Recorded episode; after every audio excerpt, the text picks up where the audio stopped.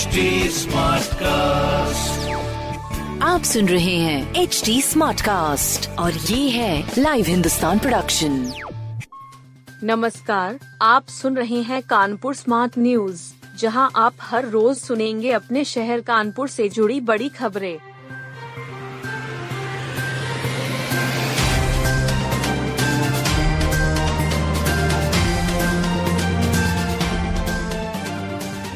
पांडु नदी को मैला करने पर नगर निगम पर 25 लाख का जुर्माना। पांडु नदी को मैला करने पर नगर निगम के खिलाफ बड़ी कार्रवाई की गई है। प्रदूषण नियंत्रण बोर्ड ने 25 लाख का जुर्माना लगाया है। मानसून का हवाला देकर जुलाई से नवंबर तक रत्नपुर नाले का बायोरेमेडिएशन ट्रीटमेंट प्लांट नहीं चला। इससे खुलेआम पांडु नदी मैली हुई। पांडु नदी को मैला होने से बचाने के लिए रत्नपुर नाले पर ट्रीटमेंट प्लांट लगाया गया था।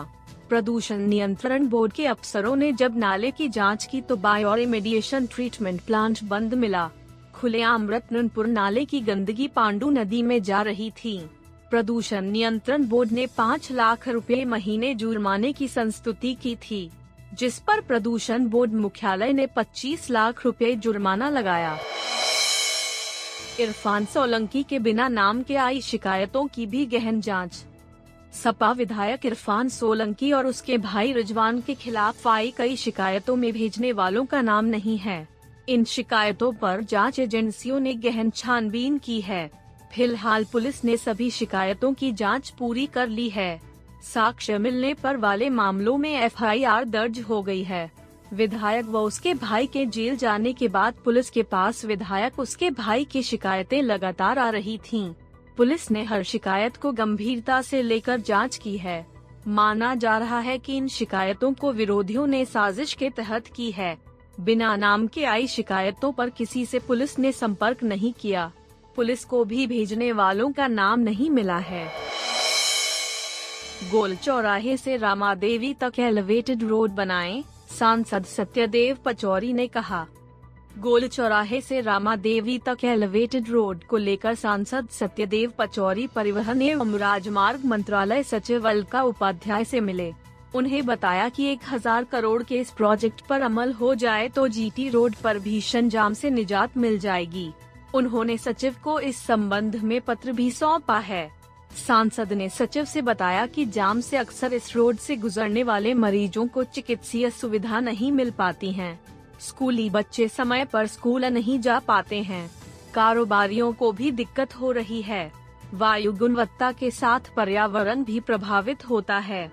उन्होंने यह मांग सदन में भी रखी थी। केंद्रीय मंत्री नितिन गडकरी से भी वह इस मांग को लेकर तीन बार मिल चुके हैं। एच के पचानवे फ़ीसदी छात्रों को मिली नौकरी, बासठ लाख तक का पैकेज। एच प्लेसमेंट में कोरोना के बाद का प्रभाव कम होने लगा है। सत्र 2021-22 में 528 में से 506 छात्रों को रोज़गार मिल गया है। करीब पचानवे दशमलव आठ तीन फ़ीसदी को नौकरी ऑफ़र हुई है। केमिकल इंजीनियरिंग छात्रों को इस बार शत प्रतिशत रोज़गार मिला है। सीएसआई के बासठ छात्रों के पास कुल चौरानवे ऑफ़र आए थे। सर्वाधिक पैकेज शिवम कुमार को मिला है। उसे चवालीस दशमलव पाँच शून्य लाख का पैकेज मिला है। सत्र 2019-20 में सर्वाधिक बासठ लाख का पैकेज मिला था। सत्र 2018-19 में तिरासी दशमलव छह आठ प्रतिशत प्लेसमेंट हुआ था। सर्वाधिक पैकेज सैतीस लाख प्रति वर्ष रहा था। औसत पैकेज छह लाख रुपए रहा। सत्र 2019-20 में पचहत्तर दशमलव आठ सात प्रतिशत प्लेसमेंट हुआ। सर्वाधिक पैकेज साठ लाख रहा। औसत पैकेज सात लाख था।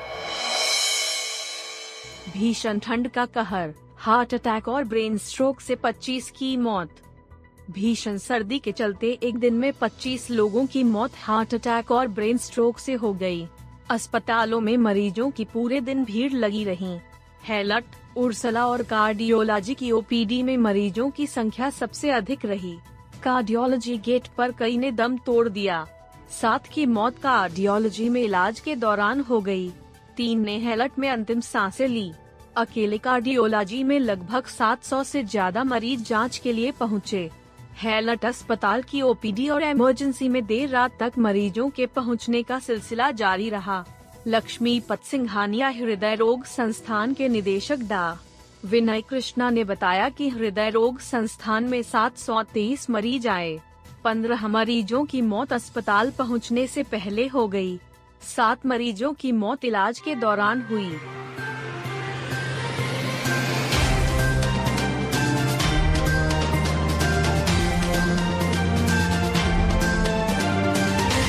आप सुन रहे थे कानपुर स्मार्ट न्यूज़, जो की लाइव हिंदुस्तान की प्रस्तुति है।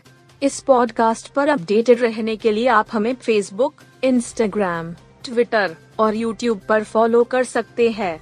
हमारा हैंडल है at the rate H T ऐसे और पॉडकास्ट सुनने के लिए log on to W W W dot H T